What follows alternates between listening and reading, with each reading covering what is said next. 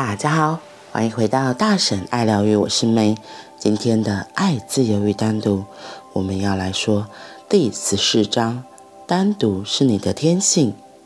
首先，请了解，无论你想不想单独，你都是单独的。单独是你的本质。你可以试图忘记这件事，借着交朋友、找情人或混在人群之中，这样就不必自己一个人。但是那些都只是外表上的动作，而其实你内在的单独依然深不可及。有一件发生在人类身上的事情非常奇怪，自他出生的那一刻起，他就身处在家庭之中。然而，除此也没有其他的可行性，因为幼儿时期的人类是整个存在界中最脆弱的生物。其他的动物一出生就完成了整个过程，例如一只狗永远就只是一只狗，它不会有进化或成长。没错，它会老化，但它不会变得更聪明或更有觉知。它不会成道、开悟。就那个意义上来看，所有的动物与它们出生时的状况没有两样，本质上不会有任何改变。它们的死亡与出生都是活在同一条水平线上，只有人才有机会朝垂直方向成长，而不是只活在。水平线上，大部分人类就像其他的动物，他们的生命只是变老，而没有成长。成长和变老是大不相同的经验。人出生在家庭之中，打从最初他就不是单独的，他带着一个心理上的印象，就是他的身边永远有人。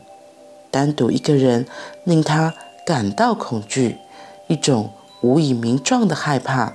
他并没有那么意识到自己所畏惧的是什么，只不过当他离开众人的时候，内在的某个部分就开始局促不安。唯有和别人在一起时，他才会觉得安逸、自在与舒适。于是，他永远不懂得单独的美，恐惧使他没有机会体验那份美。他出生在一群人之间，成了团体的一份子。等他长大的时候，他会组成新的团体、新的社团和新朋友圈。既有的群体像国家、宗教、政党，已满足不了他。所以，他另外形成自己的新组织，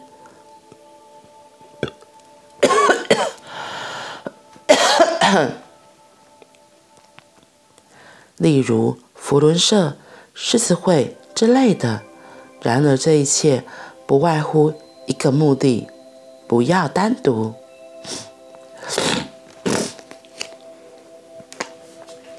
不要单独。人的一生经验都是和众人在一起，这使得单独好像是一种死亡的感觉。某种意义上说来，单独是一种死亡，没错。你在人群中所养成的人格死了，那是别人给你的礼物。在你脱离人群之际，你也脱离了。那份礼物，你的人格，在人群之中，你倒是对自己了若指掌。你知道自己姓什么、名什么，你知道你的学历、专长，也知道自己护照或身份证上所有的资料。可是，当你一离开众人，你的身份呢？你是谁？顿时，你意识到，你不是你的名字。你只是被赋予了那个名字。你不是你的种族，种族与你的意识会扯得上什么关系？你的心既不是印度教，也不是回教，你的存在本质并不受限于政治与国家的界限，而你意识不属于任何组织或教会的一部分。突然间，你的人格开始消失于无形，这即是恐惧，眼见人格死去的恐惧。自此，你必须从头探索起。第一次认真的问自己这个问题：我是谁？你将开始沉思这个问题，而且你很害怕去知道，你根本就不存在。说不定你只是人们种种意见下的综合体，除了你的人格之外，你什么都不是。没有人想做一个什么都不是的人，没有人想当一个无名小卒。可事实上，每个人确实都是无名小卒。Nobody。我们从上一次已经开始进入到新的篇章，单独，单独这个很美的字，然后也很难去。说明，因为它真的很容易跟孤独搞在一起嘛。重点是因为我们人一生下来，真的就是可能需要依靠别人。像我上次有说，小 baby 因为出生在家庭，他的吃东西什么，可能真的就需要很多大人的协助。尿不湿了要换尿布啊，对，然后他喜欢人家抱抱啊，这些他是自己也没有办法独立养成的。那。可是当他慢慢长大的过程中，他慢慢也也学会了自己哦，原来我可以做很多的事情。所以这个时候，家庭就扮演了很重要的角色。为什么奥修一直强调说，他觉得是社区的意义会大于家庭，除非那个家庭的整个身心。的状态是非常的健全健康的，不然就很容易不小心就变成了妈宝嘛，或者是变成被家庭的这个制约给擒了，就是你一定要孝顺呐、你小时候怎样怎样怎样，所以我把你奉养到，我把你养到这么大，你长大你就是要孝顺我，你就是要养我一辈子，类似这种东西。对，这是我们东方社会特别明显的，会有一个这个制约框架在。可是这个在欧美就这种观念就比较没有，他们觉得小孩长大独立到了到他十八岁，他觉得他父母亲觉得他也该尽的基本的义务，所以你就是要出去工作，然后你念大学，如果我愿意我就可以支付你，我如果不想，你就是想办法去就学贷款什么的，你就是开始要成年，你就是要为自己的行为负责，所以这也是东西方文化很大的差异。然后这个差异，我觉得就会跟像单独这个东西就也会影响很深，因为欧美国家他们比较小就知道哦，很多事情是要为自己负责任的，然后他们也很有意识到说，诶，我长大我就是开始要独立过生活了，所以欧美很少所谓的什么啃老族这种东西，只有东方社会比较会有这个制约在。所以我觉得，当东西方的文化交流越来越频繁、越紧密，我们就可以去互相学习彼此的优点。那，嗯，你说孝顺算是缺点吗？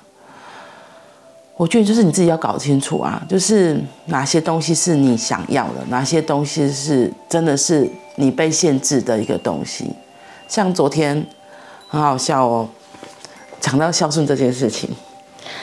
嗯，东方社会就是因为因为这个孝顺这个东西，就会觉得如果男生女生住在一起，最好住在婆家嘛，啊，因为要孝顺彼此的公公或婆婆。那可是后来女性意识越来越抬头，她就会觉得，哎，啊，你有你的爸妈，我也有我的爸妈要照顾啊。凭什么除夕我们就已经大家都要在，只能在公婆家吃饭？那我的父母亲呢？我最近就是这几年就听到一些朋友，他们就会讲说，对啊，可是你一开始听你就觉得很不可思议，两个人刚结婚，可是他们的年夜饭居然是各自跟各自的父母亲吃，哎，然后吃完之后他们再回家。然后现在的人，你会觉得说，哦，没有一定要跟父母亲同住嘛，就是不一定要跟公婆同住，就他们自己可以有自己的保有独立的空间，可能在外面租房子啊，或是买房子啊，然后有事情的时候再回去公婆家，或是再回去娘家，就是我觉得这也是一个很大的不一样，观念上的跳动。那我觉得，当这种观念越来越普遍，小孩子的一些观念，他们从小会发现哦，没有一定要那么多的限制，那个孝顺的观念其实慢慢在松动，不是固有的那个既定的样子，它变得越来越敞开，越来越开放。然后你会发现到现在的小孩子，他们的依赖性也不会像我们那个时候那么严重，他们也比较敢表达自己的意见。然后会说出自己的情绪感受，那我觉得这件事情都是可以让他越来越享受单独这件事情，而不是孤独这件事情。因为孤独好像就像他这里今天的文章提到，好像是被丢下、被抛下的。所以像这种安全感的养成，我觉得是从他小时候。我们父母亲怎么让他觉得他是有安全感的？因为他如果对这个世界够信任，觉得够安全，他就愿意去尝试各种事情，他也会愿意去冒险。可是如果从小我们就跟他讲那个不可以哦，那个不行哦，那个做会怎么样？我们用恐吓威胁的方式，那小孩从小就根本就会害怕去做这些。自己一个人原本就可以完成的事情，那我会说，他离单独可能就会也有点有点远，因为他就会深深的相信，他就是一定得跟别人都要在一起，什么都要跟别人在一起。那我会说，就比较可惜啊，他可能就会这方面的体验变少，他之后自己要走向单独这趟旅程的话，可能会。需要比较多的历程和时间，嗯，不过这也是每个人的选择，对，只是我觉得身为我们父母亲，我们可以调整自己，我们可以，我们可以先从自己开始调整自己，练习慢慢的放手，嗯，那如果你已经是大人了，哎，像我现在明明就也很大了，可是我的。妈妈还是一天到晚叨叨念念，觉得那个危险啊，那个不可以呀，啊，你干嘛去哪里呀？我觉得他的叨叨念念里，我看到是他其实是他很害怕孤独。对，如果我离开家不在家，他就一个人在家嘛，他其实会有那个东西在，只是他也不知道。嗯，可是我觉得重点是我自己要很清楚知道，哎。我是可以离开的，我还是可以做我自己想做的事情。那我怎么让我的家人放心？这是我另外一方面我要努力的。可是重点是我自己先能够很确定，我做这件事情是安全的，我是可以的，我是可以自己去独立去飞的。那家人其实他们的恐惧害怕，在看到你独立去飞是安全的、没事的，他们那个。原本的心也会慢慢松动，他们也才会慢慢的安心放心。嗯，所以这个是在传统的东方社会，我觉得是大家都要彼此去调整的。当我们愿意走出去，开始慢慢调整，其实很神奇，就是这个家的氛围会慢慢改变，而且是会家里的每个人也都会被影响的。嗯。很有意思，单独。好啦，那我们今天就先分享到这里了。今天很快又是星期五啦，祝福大家有个美好的周末假期。